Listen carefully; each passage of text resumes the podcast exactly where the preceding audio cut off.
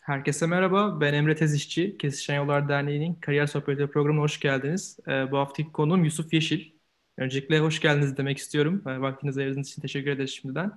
Ee, ilk soruyla başlamak istiyorum ben. Ee, ondan sonra izleyiciler, izleyicilerden gelen sorularla devam ederiz. Ee, Yusuf Yeşil'i biraz tanıyabilir miyiz? Tabii ki. Teşekkürler Emre Bey bu giriş için. Ee, öncelikle Kesişen Yolları bir süredir takip ediyorum. Hatta e, Selim Bey'i de e, bizim kendi düzenlediğimiz e, toplantıların birinde e, misafir etmiştik. E, öncelikle çalışmalarınız için tebrik ediyorum. E, emekleriniz için. E, ben İstanbul Tıp Fakültesi'nde tıbbi biyokimyada e, asistan doktorum. Uzmanlığımı yapıyorum orada. E, biyokimya alanında, klinik biyokimya alanında. E, aynı zamanda teknolojiye çok meraklıyım ve e, uzun yıllar teknolojiyle e, iç içe e, bulundum. Çeşitli e, hem hobi olarak hem de proje anlamında çeşitli projeler yaptım. E, bu, bu alandaki ilgimi daha çok sağlık alanında kullanıyorum ve e, ekibimizle birlikte e, iş sahnesinde bir girişimimiz var ve çeşitli projeler üzerine çalışıyoruz orada. E, yani kısaca anlatmak gerekirse aslında e, yapay zeka artırılmış gerçek tabanlı e, çalışan genç bir girişimin kurucusu, aynı zamanda bir hekimim e, teknolojiye de çok ilgiliyim. Hem takip ediyorum hem geliştirme kısmında e, olmaktan keyif alıyorum. Bu şekilde özetleyebilirim. Teşekkürler ilk cevabınız için. Ee, sıradaki sorum ilkokul ve lise eğitiminiz sırasındaki eğitim hayatınızdan biraz bahsedebilir misiniz? Ee, lise yıllarında gelişen teknoloji merakı nasıl bir süre, sürerlilik içerisinde devam etti? Ve bu durumu kendi mesleğinizle birleştirmenizdeki etkenler neler? Hı hı. Evet aslında e, bu biraz e, biraz daha farklı bir hikaye çünkü ee, dediğim gibi aslında teknolojiye ilgim uzun zamandır vardı ve lise yıllarında da çeşitli projelere e, başlamıştım geliştirme anlamında. Bu projelerin bazıları e, çizgi film üzerineydi, görsellik teknolojiler üzerineydi daha çok. E, bazıları daha çok ses teknolojileri üzerine yani e, elektronik müzik üzerine hobim vardı. O anda farklı parçalar dinliyordum, farklı e, besteler dinliyordum. E, ama burada görsel taraftaki hobim biraz daha yarışmalarla birlikte aslında oldu ve orada birkaç tane yarışma, liseler arası çizgi film yarışmasına katıldım. Ve onları yaparken aslında fark ettim ki o alanda ilgim e, gerçekten üst düzeyde ve çok böyle hoşuma gidiyor e, onları yaparken. E, çizgi film yapmak, görsellikle, tasarımla uğraşmak çok hoşuma gidiyordu. O yüzden o alanda böyle hobi şeklinde projeler yaptım lise boyunca. Üniversiteye geldiğimde yine o projelere devam ettim. Ve sonra baktım ki bir yandan tıp fakültesi okuyorum, bir yandan görsel teknolojiler devam ediyor. Çok severek yapıyorum. Bu ikisini nasıl birleştirebilirim derken e, bir anda tıbbi çizimler ve animasyonlar yapmaya başladım. İlk başta okuldaki hocalarıma yaptım. Sonra Harvard ve Stanford'da iki yaz stajına katıldım ve oradaki yaptığımız araştırmaların e, çizimlerini, animasyonlarını yaptım derken bir fark ettim ki yani oradaki e, Amerika'daki e, çok iyi üniversitelerde bile hala bu gibi çizimleri bilim adamları, bilim insanları tamamen kendileri çiziyorlar. Ve bu da özellikle dergilere gönderirken veya çalışmalarını anlatırken e, kötü bir e, görselle birlikte anlatmalar sebep oluyor. O yüzden aslında yaptığım çalışmalar orada çok ilgi görünce ben biraz şaşırmıştım.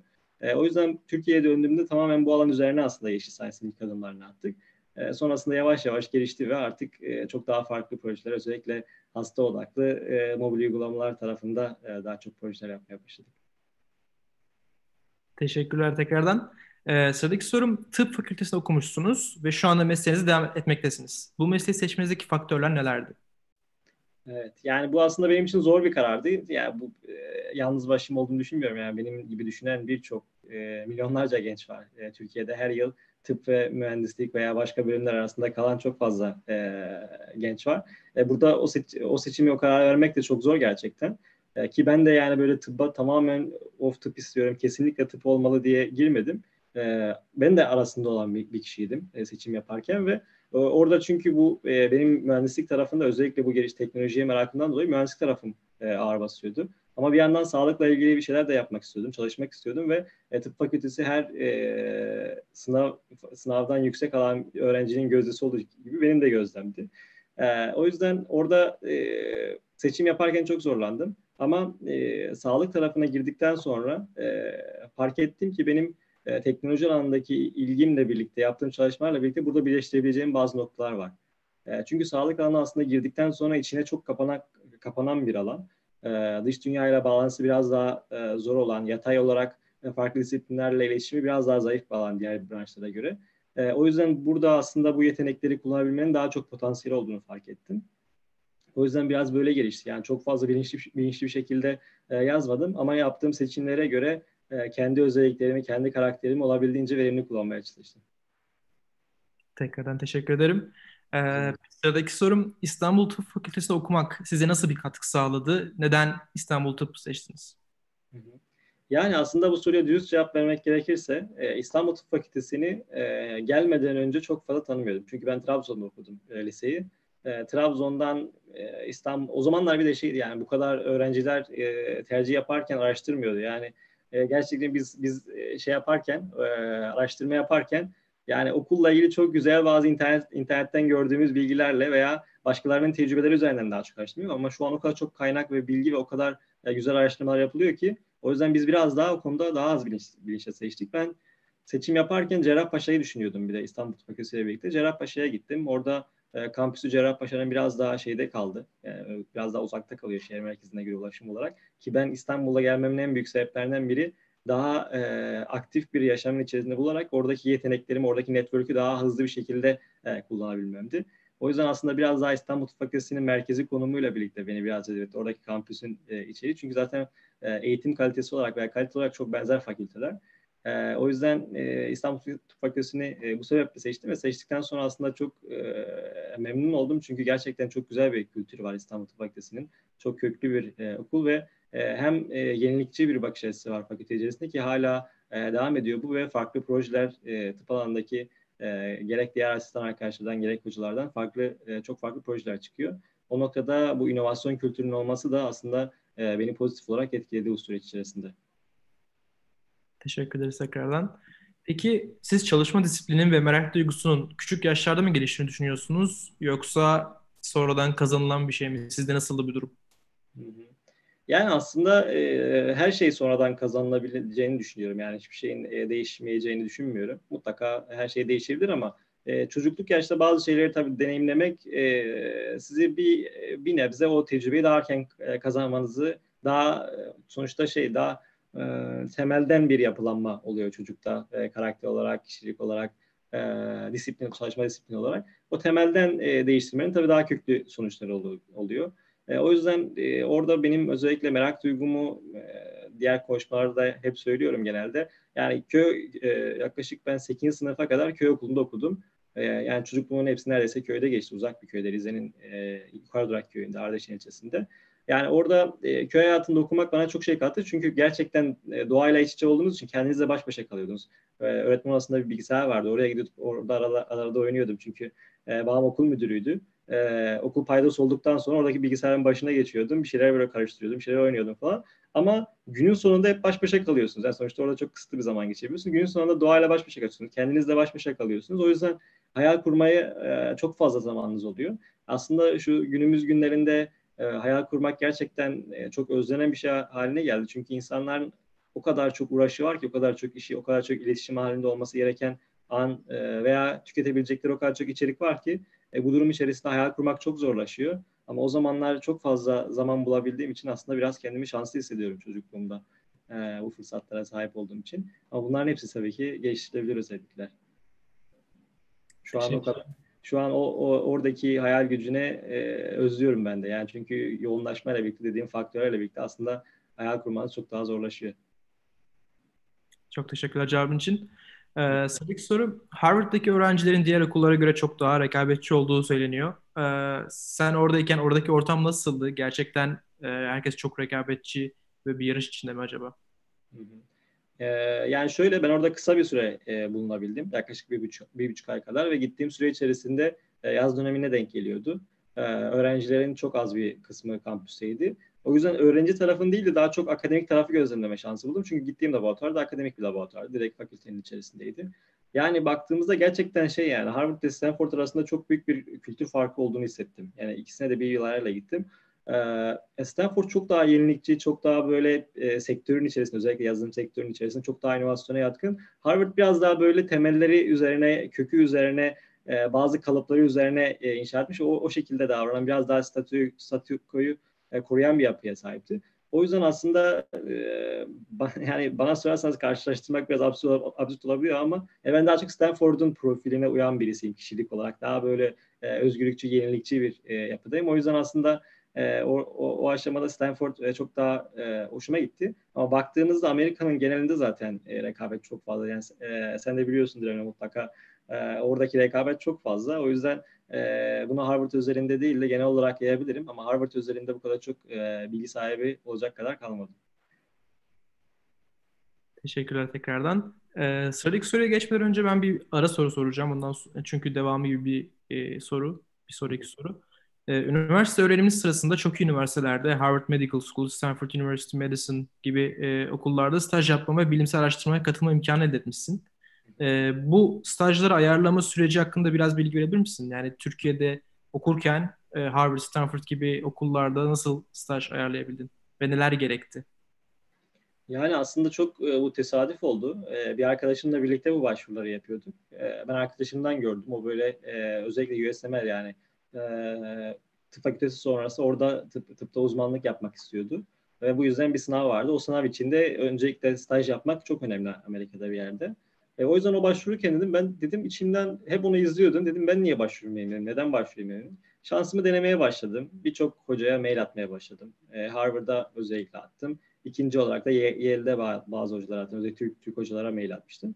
Tamamen kendim başıma yani hiçbir mentor olmadan veya bir guideline olmadan e, arkadaşımla birlikte deneye yanıla aslında bu süreci başlatmış olduk. E, orada attığımız maillerin bazılarına hiç dönüş gelmedi, bazılarına olumsuz dönüş geldi. E, bazılarına oldu ama şartlar uyuşmadı falan derken e, en son ayarlayabildik stajı. Sonrasında tabii burs bulma, burs arama süreçleri falan oldu. E, o yüzden e, değişik bir anıydı çünkü tamamen şey yani deneye yanına şekilde yani ben de ilk başladığım sırada hayatta böyle kabul alacağımı düşünmüyordum. Öyle bir şey yani. Ben her zaman şeye inanırım yani şans çok düşük olsa bile multiply edersen mutlaka onu %50'ye, %70'e yani çıkarabilirsin. Sonuçta ne kadar denersen o kadar e, onu multiply edebilirsin. E, o yüzden bu süreçle ilgili bir e, yazı da yazmıştım. E, bizim blogda Yeşil Science'ın e, blogundan arkadaşlar okuyabilir. E, Yurt dışı staj rehberi isimli. Hatta Google'dan da yazınca çıkabilir belki. E, oradan okuyabilirler. Oradaki tüm staj sürecini nasıl yazdığımı e, anlattım oradan. E, detaylar için orada inceleyebilirler. Teşekkürler. Peki bu stajların boyunca e, yaptıklarından biraz bahseder misin? E, nasıl geçti? E, senin gördüğün büyük farklılıklar var mıydı Türkiye'deki eğitimin veya da herhangi staj yaptığını bilmiyorum ama e, büyük farklılıklar ve deneyimlerden biraz bahsedersen e, memnun oluruz. Yani şöyle, e, ben orada e, Harvard'da ALS hastalığı üzerine bir çalışmaya katılmıştım. E, hücre biyolojisi laboratuvarıydı bir tane. E, Stanford'da da daha çok e, mühendislikle tıbbın karıştığı bir laboratuvardı. E, nanochip sistemler üzerine, mikrofluidik sistemler üzerine çalışmıştık. Yani bir damla kanla hastanın e, bazı parametrelerini inceleyebilecek hızlı bir şekilde bir cihaz e, geliştiriliyordu. Orada e, rol almıştım. E, yani iki tarafta da gözlemlediğim şey e, bizim şeye göre yani bizim e, Türkiye'deki tıp fakültesi sistemine, sağlık sistemine göre özellikle şu çok farklı. Yani biz Türkiye'de klinik anlamda çok iyiyiz. Gerçekten çok iyiyiz. Ve orada, orada onu da gördüm. Yani bizim gördüğümüz hasta sayısının çok daha azını e, pratik hayatta yani e, tıp pratiğindeki eğitiminde e, inceleyebiliyorlar, görebiliyorlar. Ama biz de temel bilimlerde çok kötüyüz. Orada temel bilimler muhteşem. Yani çünkü e, bizim burada yaptığımız araştırma sayısı veya bütçeleri veya oradaki dizaynlama ara, araştırmanın dizaynı ve konuları e, çok daha farklı. Biz burada bazı şeyleri tekrar ediyoruz. E, dünyada yapılan bazı örneklerin biraz farklısını yapıyoruz ama orada çok e, boyut değiştirici, e, daha e, önde çalışmalar yapılıyordu. Bu benim e, vizyonumu e, çok genişletti. E, onun dışında biraz daha çalışma sistemlerine bakış açıları çok farklı tabii. Ee, yani sizin e, ne kadar süre çalıştığınız veya e, nasıl çalıştığınızdan çok en sonki çıkan e, çıktı daha çok önemli oluyor. Bu özellikle mesai saatlerinde çok fazla gözlemlediğim bir şeydi. Yani biraz daha aslında yazılım sektörünün getirdiği proje yönetim metodlarına veya anlayışına biraz daha o taraf daha erken geçmeye başladığını fark ettim. Türkiye'de bildiğiniz gibi zaten. Yani oradaki farklılıklardan biri de oydu gözlemledim. Teşekkürler. Ee, sıradaki sorum, 2015 yılında kurduğunuz Yeşil Science adında tıp teknolojileri üzerine bir girişiminiz var. Ee, bize bu girişim yolculuğundan söz eder misiniz? Yeşil Science nedir e, ve nasıl ortaya çıktı? Ee, aslında biraz giriş giriş kısmında şeyden bahsetmiş oldum. Yani nasıl kurulduğundan. Evet, Stanford'daki stajdan sonra geldiğimde bu alanda bir eksik olduğunu fark ederek kurdum. Ve sonrasında e, o zamanlar 5. sınıftaydım ve tıpta uzmanlık e, sınavına hazırlanıyordum. E, ki çok zor bir e, sınav ve çok iyi bir çalışma gerektiriyor. O yüzden e, o süre boyunca aslında biraz da riskli bir karardı. Çünkü bir de şey yani girişim kurmak gibi bir şey e, çok fazla e, tıp fakültesinde böyle konuşulan hatta hiç konuşulan bir şey değildi ki arkadaşlarım açtığında bunu falan yani, e, hiçbir feedback alabileceğiniz bir ortam yok ve girişimcilik de yeni yeni popüler olmaya başladı o zamanlar. E, o yüzden benim için zor bir karardı ki zaten girişim kurmak gibi başlamadım. Yani öyle bir şeyler yapmaya başlayayım diye başladım aslında. Bir marka oluşturduk, bir şeyler yapmaya başladım falan. Sonra biraz daha büyüdü, biraz daha büyüdü derken aslında adım adım oldu her şey. E, bu zamana kadar gelebildik. E, baktığınızda da oradaki e, ilk baştaki süreçte daha çok işte e, özellikle 3D illüstrasyon üzerine, çizimler üzerine daha çok başlamışız. Sonra animasyon üzerine, daha video teknolojilerine. Sonrasında da e, özellikle sanal gerçeklik ve artırılmış gerçekliğe kaymaya başladık ki e, çok daha yeni yeni konuşulmaya başladığı zamanlarda o zamanlar. E, hatta bir e, sanal gerçeklik gözlükleriyle izlenebilen 360 derece bir render e, alarak bir ortam e, tasarlamıştım, tıbbi bir e, ortamın. O ortam mesela YouTube'da yayınladığımızda dünyada bir örneği yok. Yani medikal olarak izleyebileceğiniz başka bir VR animasyonu yoktu. E, bununla birlikte çeşitli dergilerde e, birkaç röportaj oldu bunun üzerine. E, sonrasında ekibimiz büyüdü derken aslında teknoloji odamız da değişmesiyle birlikte birçok pivot ettiğimiz nokta oldu aralarda. Bugünlere kadar gelebildik bu şekilde. Teşekkürler cevabın için. Ee, sıradaki soru e, Mandarin, FluAI, Augmentify e, ve son olarak da Corona Check adlı uygulamalar geliştirmişsiniz. E, Yeşil Science girişimiyle e, pardon sanırım ses geldi. Yeşil Science girişiminizle birlikte ve temelinde insanı oda alan bu ürünlerin e, ülkemizce sizce önemi nedir?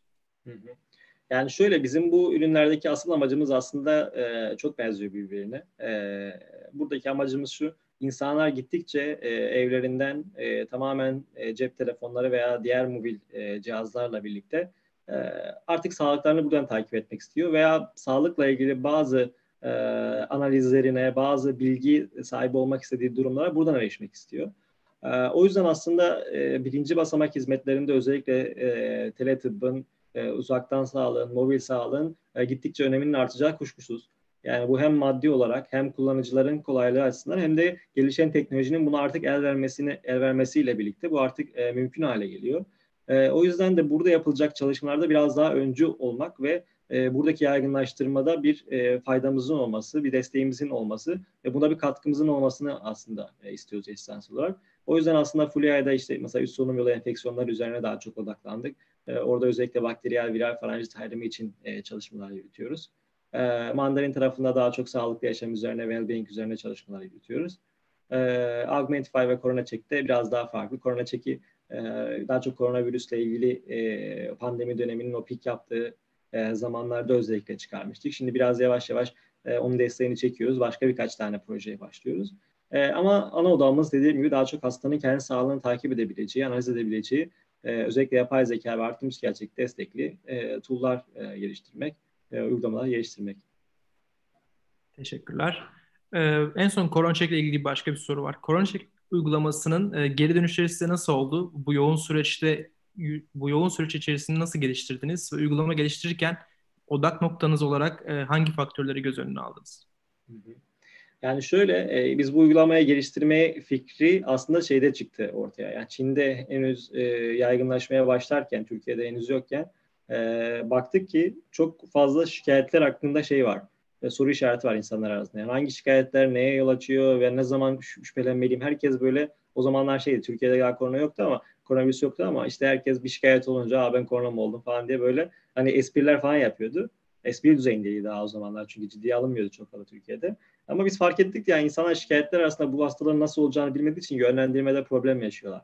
Ee, ve bu çalışmaya başladık. Ee, korona çekin e, altyapısını nasıl sağlayabiliriz, oradaki bilimsel formülü nasıl oluşturabiliriz diye e, çeşitli özellikle kurumlara e, NIH gibi, e, WHO gibi başka e, Sağlık Bakanlığı'nın da bir, bir takım guidelanları vardı. Onlara e, inceleyerek bir e, formül oluşturduk ve o formülü direkt hızlı bir şekilde aslında toplamda bir buçuk haftada uygulamayı çıkarttık. Backend yoktu uygulamada o yüzden biraz daha hızlı çıkabildik.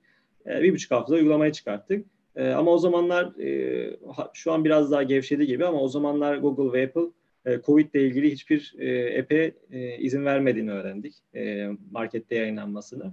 O yüzden uygulamamız geri döndü. Gönderdik onaya, onay gelmedi. Geri döndü. Biz de ne yapalım dedik. O zaman webten çıkalım dedik. Web'e dönüştürdük uygulamayı. Web build aldık. E, internet sitesi üzerinden hizmet vermeye başladık. Orada da internet sitesi üzerinden bize güzel geri dönüşler oldu. Orada bir de 3D olarak e, koronavirüsün yapısını ve bulaşmasını anlatan birkaç sahne ekledik AR kısmına. Aslında AR uygulamasıydı. Arttırmış gerçekte. Ama webde gösteremediğimiz onun için onu 3D'ye çevirdik. E, ve e, ondan sonra daha çok klinisyenler üzerine de tomografi dataları üzerine. Bu anlattıklarım daha çok hasta için, hastalar içindi. E, sonrasında klinisyenler için bir modül geliştirmeye başladık. O da e, bilgisayar tomografi dataları üzerinden ve hastanın şikayetlerinden e, hem karar desteği hem de prognoz desteği sağlayan hekimlere bir e, yazılım geliştirdik. E, onu da yeni bitirdik daha. E, onu da yine çünkü e, kullanıma e, açacağız. Tamamen ücretsiz bir e, uygulama olacak. E, program olacak daha doğrusu. E, bu programı bilgisayarlarda hekimler kullanabilecek karar destek sistemi için. E, bunu da yakın zamanda duyurmuş olacağız. Tebrikler ve teşekkürler cevabın için. Ee, sıradaki sorum e, Yeşil Science ekibi kimlerden oluşmakta e, ve bu süreci nasıl ilerletmektesiniz? Yani veyahut da yeni bir işe alırken hangi e, etkenleri göz önünde bulunduruyorsunuz? Şöyle Yeşil Science içerisinde şu an 56 kişi var e, ve aslında bizim biraz daha startup olarak e, yapımız biraz daha farklı. Biz biraz daha topluluk gibiyiz ve e, geliştirdiğimiz ürünlerde aslında ekipteki herkesin belli miktarda gelir, pay, gelir payları oluyor. Ee, ve e, ekip içerisinde de ürünler içerisinde çeşitli geçişler olabiliyor. Bir, yani biraz daha topluluk e, tarzıyla çalışan bir startup'ız. Ee, bu noktada e, ekipteki kişilerin o şeyleri, backgroundları çok fazla değişiyor. Yani bilgisayar mühendisinden, endüstri mühendisinden, tıp fakültesinden, biyomühendislikten, e, diyetisyenlikten, çok farklı eczacılıktan, çok farklı alanlardan arkadaşlar var ekibimizin içerisinde e, moleküler biyoloji, genetik var. Yani birçok fark. Aslında sağlık, mühendislik ve diğer e, sosyal branşların karışımı bir ekibimiz var. E, o noktada bizim asıl önem verdiğimiz şeyler e, daha çok tecrübeden çok öğrenme isteği, e, merak duygusu e, ve yaptığımız işlere heyecan duyması, e, aradığımız kişiyle, kişideki özellikler. O yüzden özellikle başvurularda bunlara çok fazla dikkat ediyoruz. E, aylık stajla başlıyoruz tüm ekibe katılacaklarla. İki aylık birlikte bir çalışma döneminde birbirimizi deniyoruz ve sonrasında e, ekibe katılabiliyorlar duruma göre. E, dediğim gibi bu noktada çok e, şey farklı bir e, portföy var içeri, içeride. Bir sürü departman var ve e, tüm departmanlarda farklı know-how'lar var, var ve hiçbirinde şey şartımız yok, bir bölüm şartımız yok. Önemli olan merak duymaları ve öğrenmek istemeleri e, sitemizden de kariyer bölümünden de e, takip edebilirler oradaki son e, gelişmeleri, güncel açık pozisyonları. Teşekkürler tekrardan. Ee, aynı anda çok fazla işle uğraşıyorsunuz. Yani bir yanda kendi şirketiniz, bir yanda kendi araştırmanız devam ediyor. Bu kadar çok e, şey aynı anda yapabildiğinize göre başarılı bir zaman yönetiminiz var diyebiliriz. Zaman yönetimi için uyguladığınız özel bir teknik veyahut da bir şey var mı? Yoksa siz nasıl bu kadar çok şeyle aynı anda başa çıkabiliyorsunuz? Evet, yani zaman yönetimiyle ilgili aslında bu benim biraz daha hobim. Yani zaman yönetimi üzerine çalışmalar yapmak, e, bir sistem oturtmak benim hobim denebilir. Çünkü e, yani yaklaşık ilkokul 3. sınıftan beri hep sürekli kullandığım bir sistem vardır. Bu sistemi sürekli geliştirmeye çalışıyorum her yıl, e, yıldan yıla. E, ilk başta da daha çok e, kağıt üzerineydi. Özellikle üniversite e, üniversiteyi bitirdikten sonra e, dijitale geçtim ama o zamana kadar hep kağıt e, template'lerim vardı. E, o taslaklar üzerinden hep gidiyordum. Her gün için ayrı kağıt tutuyordum. Hafta için ayrı kağıtlarım vardı falan. E, hatta onlarla ilgili yine bir blog yazım var Yeşil Science ve video da var YouTube'da o, o proje, o çalışma yöntemimi anlattım. Ama biraz daha son zamanlarda takvime e, dönüştü. Tamamen takvim üzerine oturttum e, sistemi ve takvimde bazı depolar açıyorum. O depolarda çeşitli testler oluyor. O testleri e, zaman durumuna göre gün içerisine alıyorum. E, bazıları predefined oluyor. Daha önceden tanımladığım etkinlikler oluyor. O etkinlikler sabit orayı kapatıyor. Ama açık olan bölgeler orada testleri e, alıyorum ve yapmaya çalışıyorum. E, tabii bunları yaparken mutlaka çok yoğun bir çalışma yapmanız gerekiyor. Bu biraz işinizi kolaylaştırıyor ama e, mutlaka çok yoğun bir e, çalışma temposuna hazır olmanız gerekiyor. O yüzden ben seviyorum aslında çalışmayı. O yüzden e, gocunma, gocunmadığım için de aslında çalışırken ne zaman e, vaktin geçtiğini çok anlamıyorum. Teşekkürler. Tekrardan. Ee, sıradaki sorum TUS'ta tıbbi biyokimya seçmenizdeki sebep e, neydi diye sormuşlar. E, klinik yoğunluğun Yeşil Science gibi bir girişim önüne geçeceğini düşündünüz mü? Hı hı. Evet evet yani kesinlikle düşündüm bunu. E, klinik bir branş seçseydim e, Yeşil Science'daki bu kadar aktif bir şekilde yürütebilmek görevimi çok zor olurdu. E, çünkü klinik branşlarda hem e, mesai saatleri içerisindeki e, yoğunluk çok fazla e, hem de e, nöbetlerle birlikte bu yoğunluk aslında mesai saatinin dışına da taşıyor ve e, günlük ritminiz ve e, düzeniniz aslında çok düzenli olmuyor. E, o yüzden klinik bir branş özellikle istemiyordum. Bir de e, benim e, tarz olarak, kişilik olarak daha çok temel bilimlere, daha araştırma tarafına ve daha kitlesel ölçekte bir değişiklik yapabileceğim bir alana gitmek istiyordum. O yüzden biyokimya burada aslında benim için çok uygun bir alan oldu ve şu an çalışma olarak da biyokimya ile yapay zeka birleştirecek bazı çalışmalar yapıyorum üniversitede. Yine onun üzerine bir tezi, e, teze başladım. Onun yazımına ve çalışmalarına başladım. E, bu şekilde e, yani e, biraz daha e, daha çok temel bilimlerin e, oradaki araştırmaya olanak vermesi ve e, daha bilimsel literatüre yakın olmak. Aynı zamanda bir yandan da hastanede olabilmek. Hastanede çünkü asıl problemlerin yaşandığı yer. E, klinik biyokimyada e, direkt hastanenin içinde olduğumuz için, konumlandığımız için aslında e, oradaki birçok e, problemi de gözlemleme imkanım oluyor. E, bu da seçeneklerden biriydi seçmemde. Teşekkürler. Ee, sıradaki sorum tıp fakültesinin sağlık teknolojileri üzerinde çalışmanızda bir etkisi oldu mu? Örneğin mühendislik temelli olduğumuzda e, bu alanda ilerlemek nasıl bir süreç gerektiriyor diye sormuş. Yani şöyle e, mutlaka oldu. Yani tıp fakültesinde e, olmakla sağlık teknolojisi üzerinde çalışmanın bir arka planında bazı şeyleriniz e, e, okul tarafından verilmiş oluyor. Bazı bilgileriniz, bazı bakış açınız okul tarafından eğit oradaki eğitimde verilmiş oluyor. Yani mühendislik tarafından mutlaka yapabilirsiniz ama ben iki tarafta da yani sağlıktan da çıksanız, e, sağlık teknolojisi üzerine çalışacağım deseniz, e, mühendislikten de e, çıkıp deseniz mutlaka iki tarafın birlikte çalışması gerekiyor. Yani e, tıp fakültesinden çıkan birinin tamamen bir mühendislikten e, çıkan birinin işlerini yapabilmesi çok çok zor. Yani çok fazla emek harcaması gerekiyor. Mesela yazılımla ilgili konuşacak olsak çok fazla emek harcaması ve onu gerçekten işi gibi benimsemesi lazım ki e, yazılım tarafında o kadar tecrübeye erişebilsin. O yüzden aslında iki Novav'ın e, birbirinin işini yapmaya odaklanmasına e, girmek e, saçma geliyor bana. Çünkü yarım yarım kalıyor bu sefer. İkisi de tam olmuyor. O yüzden aslında işini iyi yapan iki kişinin bir arada çalışabilecek kadar birbirlerinin alanları hakkında bilgi sahibi olmaları gerekiyor diye düşünüyorum. Yani o anlaşmayı kuracak kadar. Çünkü bu sefer ikisi farklı dikeyde tamamen uzmanlıkta ama ortak konuşulabilecek bir dil olmayınca bu sefer çok büyük problemler yol açabiliyor ve e, bu da projelerin e, oluşmasında büyük bir engel oluyor daha başta iletişimsizlik. O yüzden o iletişimi kuracak kadar birbirlerinin branşlarına, onların zorluklarına, onların hassasiyetlerine, e, endişelerine e, bilmek gerekiyor. Onların çalışma sistemindeki zorlukları ve kısıtlamaları da bilmek gerekiyor. E, buna göre e, o iletişimle birlikte aslında e, multidisipliner olarak bu projelerin e, çıkabilmesi daha mümkün hale geliyor. Yoksa tek bir branştan çıkması zor. Peki bir günün nasıl geçiyor? Yani sabah uyandıktan akşam yatana kadar neler yapıyorsun? Bir örnek anlatabilir misin? Evet yani aslında bu aralar e, Covid ile birlikte herkes eve kapanıp işte okuyorum Twitter'da falan. İşte şu kadar kitap okudum, şu kadar dizi izledim ya da şöyle boş vakit geçirdim falan diye görüyorum. Ben hiç boş vakit geçiremedim gerçekten. Yani normal zamanımda zaten yoğundum, şikayet ediyordum. Sürekli dışarıda oluyordum. Ee, eve geldiğim ve evde vakit, vakit geçirdiğim uyku dışında 5-6 saatte haftada neredeyse. Yani çok çok azdı. Ee, şimdi bakıyorum evdeyim okey ama yine çalışıyorum ve çok çalışıyorum aslında.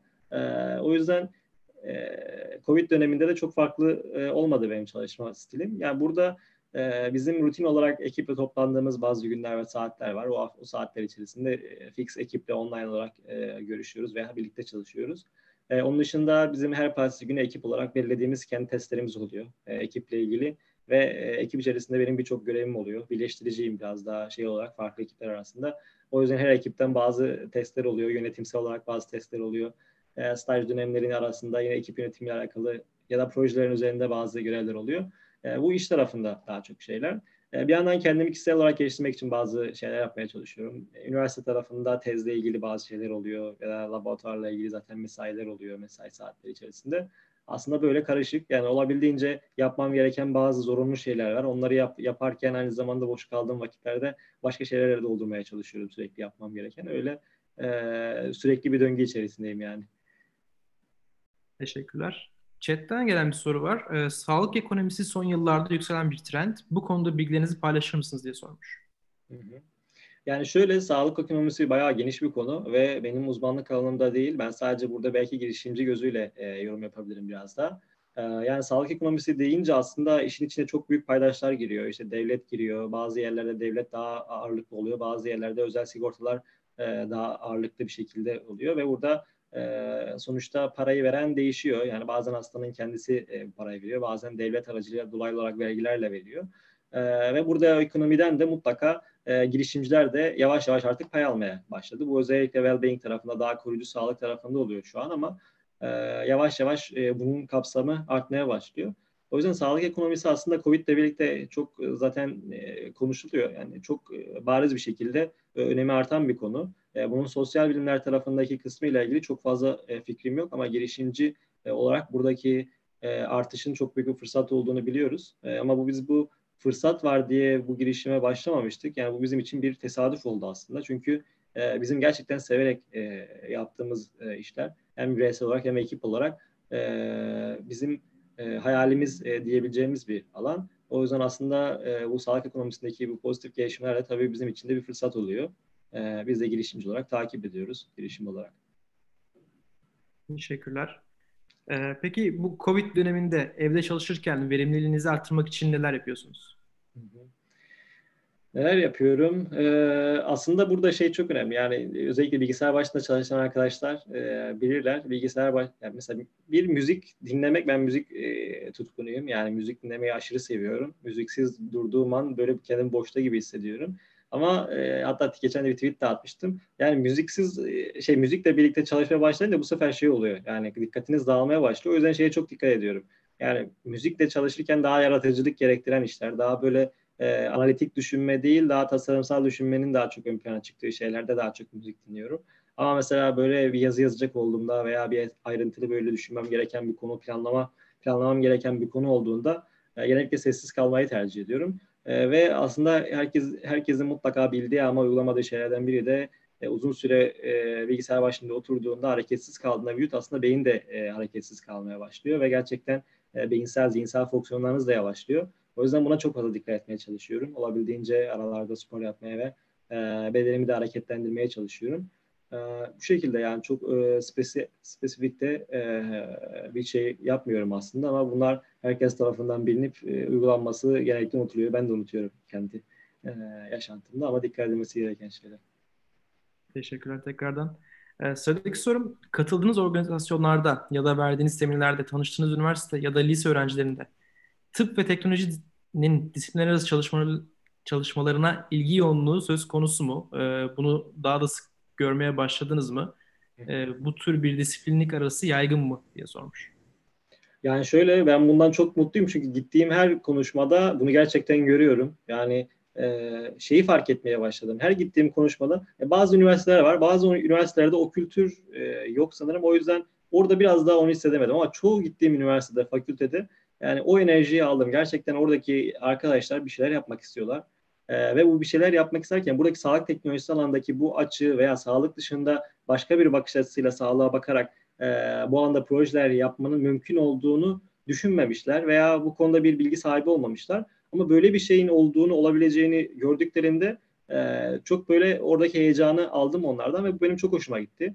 E, hatta hala çoğuyla birlikte iletişimimiz var. Hala ara ara bazı etkinliklerde veya e, özel olarak konuşuyoruz. E, onlarla birlikte onların projeleri üzerine konuşuyoruz.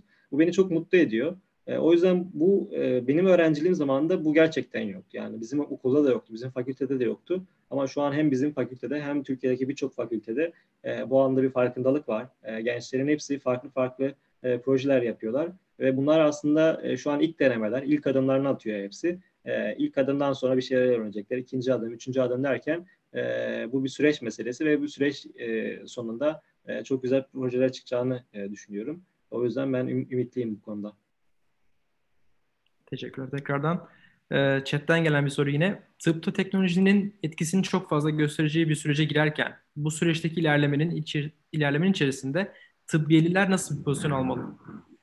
Evet. Yani bu şey soru bu soru çok geliyor e, bana da. Özellikle şey konusunda yani tıp, tıp fakültesi öğrencisi olarak yazılım öğrenmeli miyim, ne kadar öğrenmeli miyim şeklinde. E, bu tabii kişiden kişiye göre değişebilir ama benim görüşüm e, şu. E, az önce söylediğim şeye geliyor biraz daha. Yani siz tıp fakültesi öğrencisi olarak tamamen tıpta e, uzmanlık, dikey uzmanlık alıp e, başka ben hiçbir şey beni ilgilendirmez diyemezsiniz. Bu zaten artık e, günümüz dünyasında iyice anlaşılan gerçeklerden biri ki e, benim de özellikle seminerlerde anlattığım şeylerden biri. Ama şu da e, yanlış olduğunu düşünüyorum. Ya ben tamamen yazılım öğreneyim, yazılımla yazılımı öğrenmeyle birlikte projeleri yapayım. E, o projeleri öğren yapabilmem için de yazılım öğrenmem gerekir. Bu da yanlış olduğunu düşünüyorum. Çünkü yani yazılım öğrenmek e, bir nebze öğrenebilirsiniz, bazı şeyler yapabilirsiniz ama gerçekten onu nihai bir projeye e, dönüştürebilecek kadar bilmek için gerçekten o konuda e, müthiş bir ilginizin olması gerekiyor. Yani ilgi ve o alanda bir sürdürülebilirlik olmazsa o belli bir aşamanın üzerine geçemiyor. O yüzden de burada benim önerim şu, yani sağlık teknolojisi alanında yapılan çalışmaları mutlaka takip etsinler. Bu alanda yap, dünyada yapılan örnekler ne, hangi teknolojiler nasıl kullanılıyor, nasıl beklentiler var, e, nasıl değişiyor buradaki trendler, onları takip etmeleri çok önemli.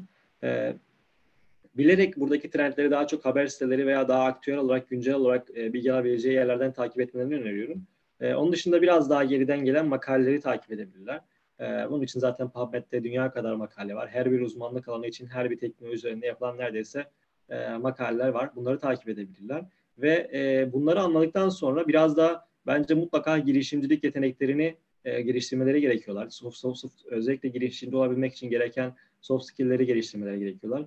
Eğer mümkünse mutlaka bir ekibin içine dahil olsunlar, bir deneme e, yapsınlar, e, bir ekip yönetimi, bir proje yönetiminin içerisinde olsunlar veya e, yakınlarında buldukları herhangi bir arkadaşıyla e, çok basit bir projeye bile başlamak aslında bir nevi oradaki e, süreçleri tatmasına e, vesile olup orada e, tecrübe kazanmasına e, vesile olacak. O yüzden e, yani tavsiyem e, bu alanda direkt yazılıma önermek değil, yani yazılım öğrenmek değil çünkü o bir tool.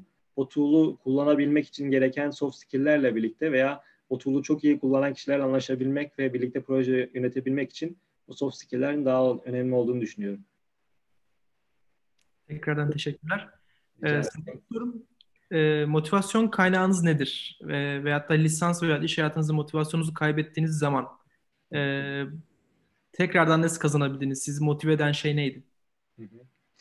Ee, yani burada büyük ihtimalle bu sorunun cevabını şöyle düşünüyorum. Yani burada çeşitli motivasyon kaynakları var ama en büyüklerinden biri e, sağlık alanında gerçekten sağlık teknolojisini hem teknoloji tarafını hem de sağlık teknolojisi tarafını gerçekten çok seviyorum. E, o yüzden sevdiğim için bu alanda aslında e, ayrıldığım noktalardan biri belki diğer girişimci arkadaşlarla burada bazen mesela diğer girişimlere bakıyorum. Oradaki e, anlayış biraz daha farklı olabiliyor girişimden girişime. Mesela bazı girişimler tamamen o sektörde fırsat olduğu ve o üründen para kazanabileceğini düştü, düşündüğü için tamamen o işi yapıyor.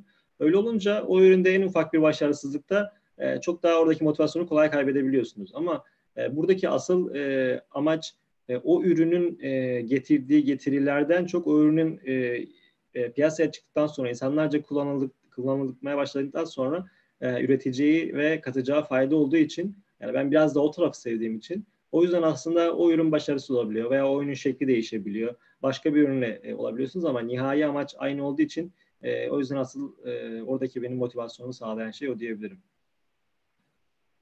Teşekkürler tekrardan. Ee, sorum... Sorulara bakabiliyor muyum? Şeyde YouTube'da sanırım değil mi? Ya YouTube'dan geliyor, Facebook'tan geliyor. Ben birkaç yerden gelen soruları birleştirdim. Okey, hepsi bir yerde geliyor. Tamam. Ama bakabilirsiniz tabii ki de. Yani şey, chat kısmında var. Ee, sıradaki soru, alanınızla ilgili olan öğrencilere okuma yapabil yapabilmeleri için önerebileceğiniz kitaplar var mıdır, nelerdir? Hı hı. Yani bu noktada e, kitabı çok fazla öneremiyorum çünkü ya var çok güzel kitaplar ama e, kitaplardan çok ben güncel makaleleri öneriyorum. Yani makaleler derken aslında direkt şey e, yani tıbbi e, akademik makalelerden çok güncel olarak insanların yazdığı birçok yazı var. İşte Medium yazıları var, LinkedIn yazıları var, kendi bloglarında paylaştığı yazılar var. Bu yazıları e, okumanızı daha çok öneririm. Çünkü bu yeni bir alan ve yeni bir alan olduğu için aslında bu yeni alanda böyle oturmuş bir bilgi yazacak kadar, kitap yazacak kadar tecrübe henüz çok fazla birikmedi. Özellikle dijital sağlık alanı için konuşuyorum. Bu biriken tecrübeler var ve kitaplar var yazılan ama onlar da çok eskide kalmış oluyor. Yani e, baktığınızda mesela 5 sene önceki bir kitap okuduğunuzda oradaki e, teknolojilerle şu anki teknolojisinin dağlar kadar farklı olduğunu görüyorsunuz. E, bakış açıları değişiyor. O yüzden e, kitaplardan çok e, illa kitap okuyacağım diyorsanız Erik Topol'un e, Deep Medicine isimli güzel bir kitabı var. E, onun dışında Bertalan Vesco'nun e, güzel e, kitapları var. E, ama Bertalan Vesco'nun TMF diye bir sitesi var. E, The Medical Futurist diye. Onu takip etmenizi öneririm. Orada güzel e, içgörüleri paylaşıyor. E, onun dışında dediğim gibi kitaplardan çok e, bence en önemli şey e, sizi sürekli besleyecek e, ve sizinle ilgi alanlarınızın benzeştiği kişileri takip etmeniz. Yani LinkedIn'i, Twitter'ı çok iyi kullanın derim.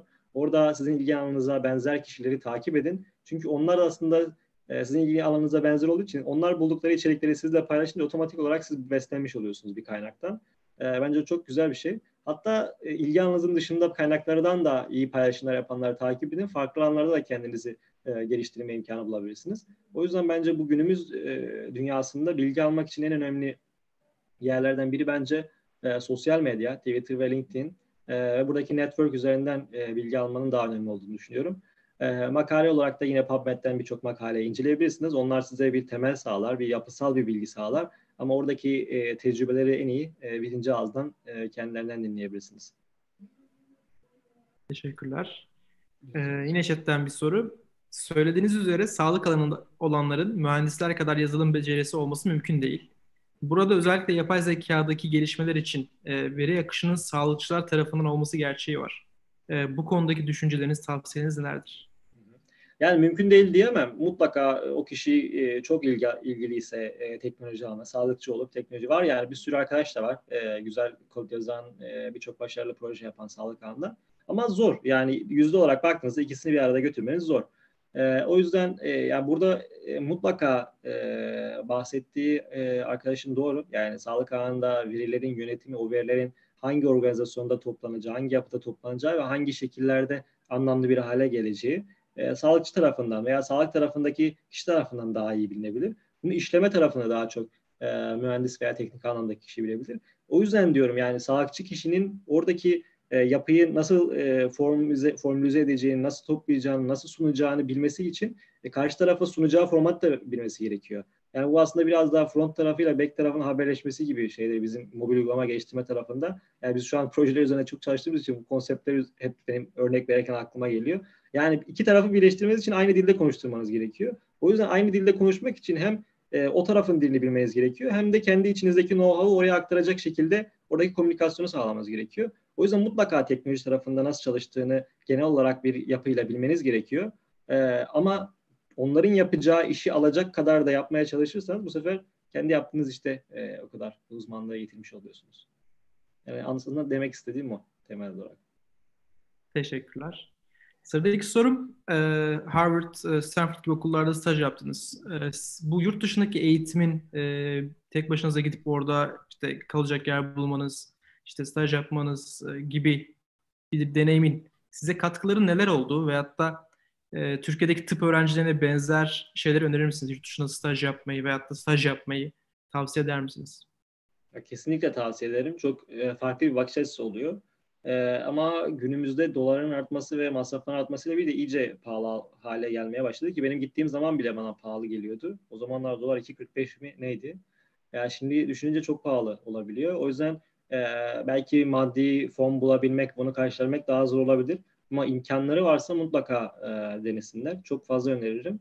E, bu noktada bir soru daha var. Şey, yani tek başına gitmek ve oradaki süreçleri ayar, ayarlayabilmek e, bana çok fazla şey kattı kendi özgüvenim için ve aslında baktığında bazı arkadaşlarla konuştuğunda işte ben gidemem işte ben tek başıma gidemem hiçbir yere benim mutlaka birisi olması lazım yanında gitmek için falan e, diyorlar. Yani onlara e, saygı duyuyorum ama mutlaka kendi kişisel özgüvenini yakalamak için böyle bir şeye atılmak gerekiyor. Zorluğa atılmak gerekiyor. Çünkü insan zorluğa atılmadığı sürece, konfor alanından çıkmadığı sürece öğrenmiyor. Öğrenemiyor yeni bir şey.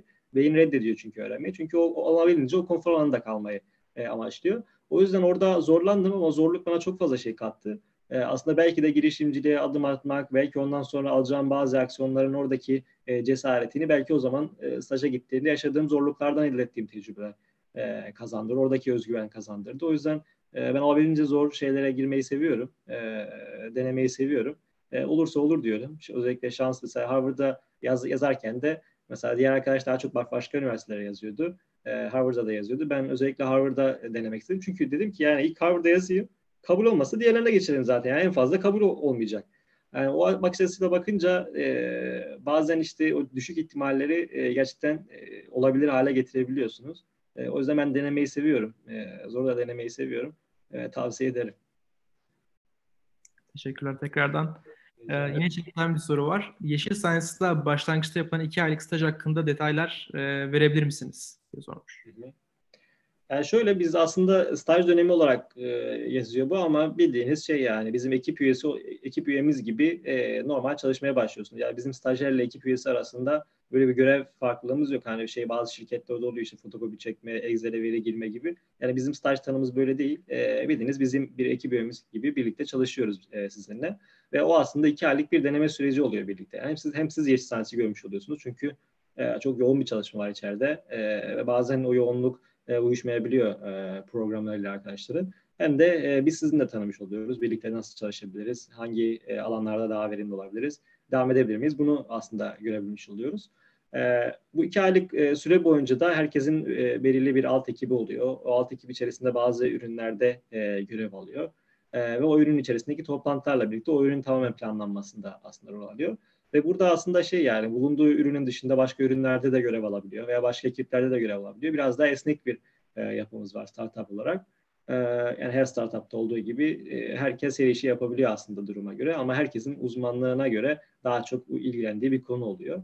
E, bu şekilde e, başka daha spesifik soru gelirse onu da cevaplayabilirim.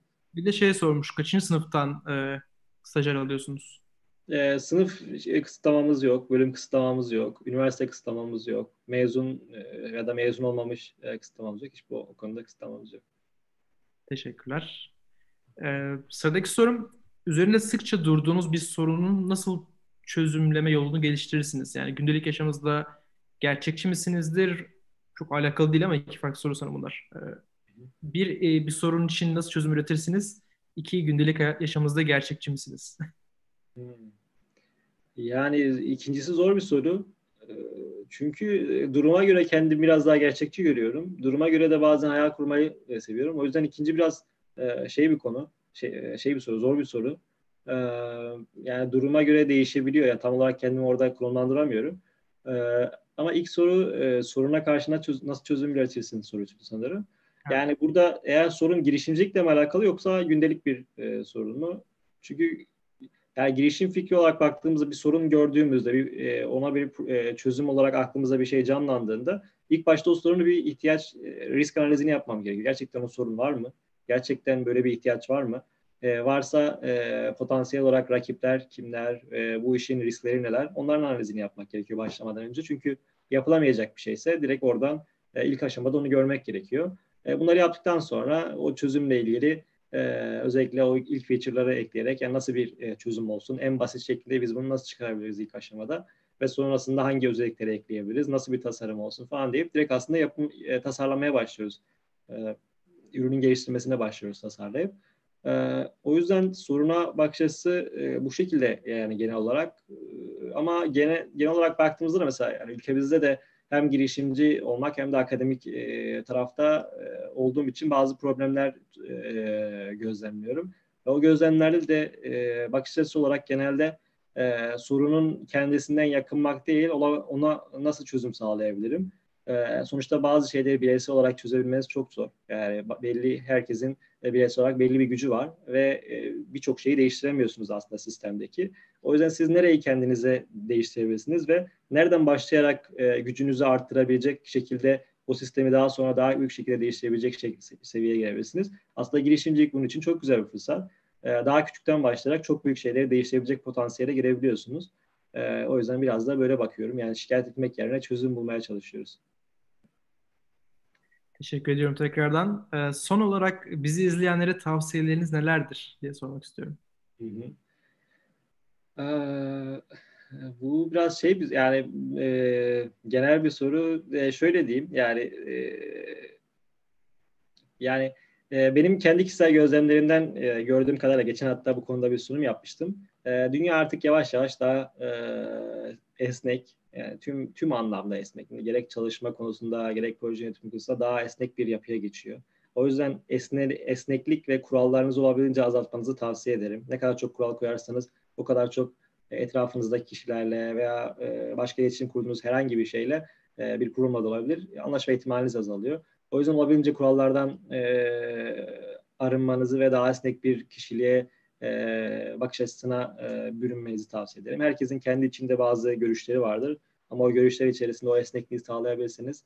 E, daha kolay anlaşabilirsiniz. Gibi girişimciyseniz e, her bir ekip yönetiyorsanız özellikle kesinlikle e, bu özelliğinizin çok fazla gelişmesi lazım.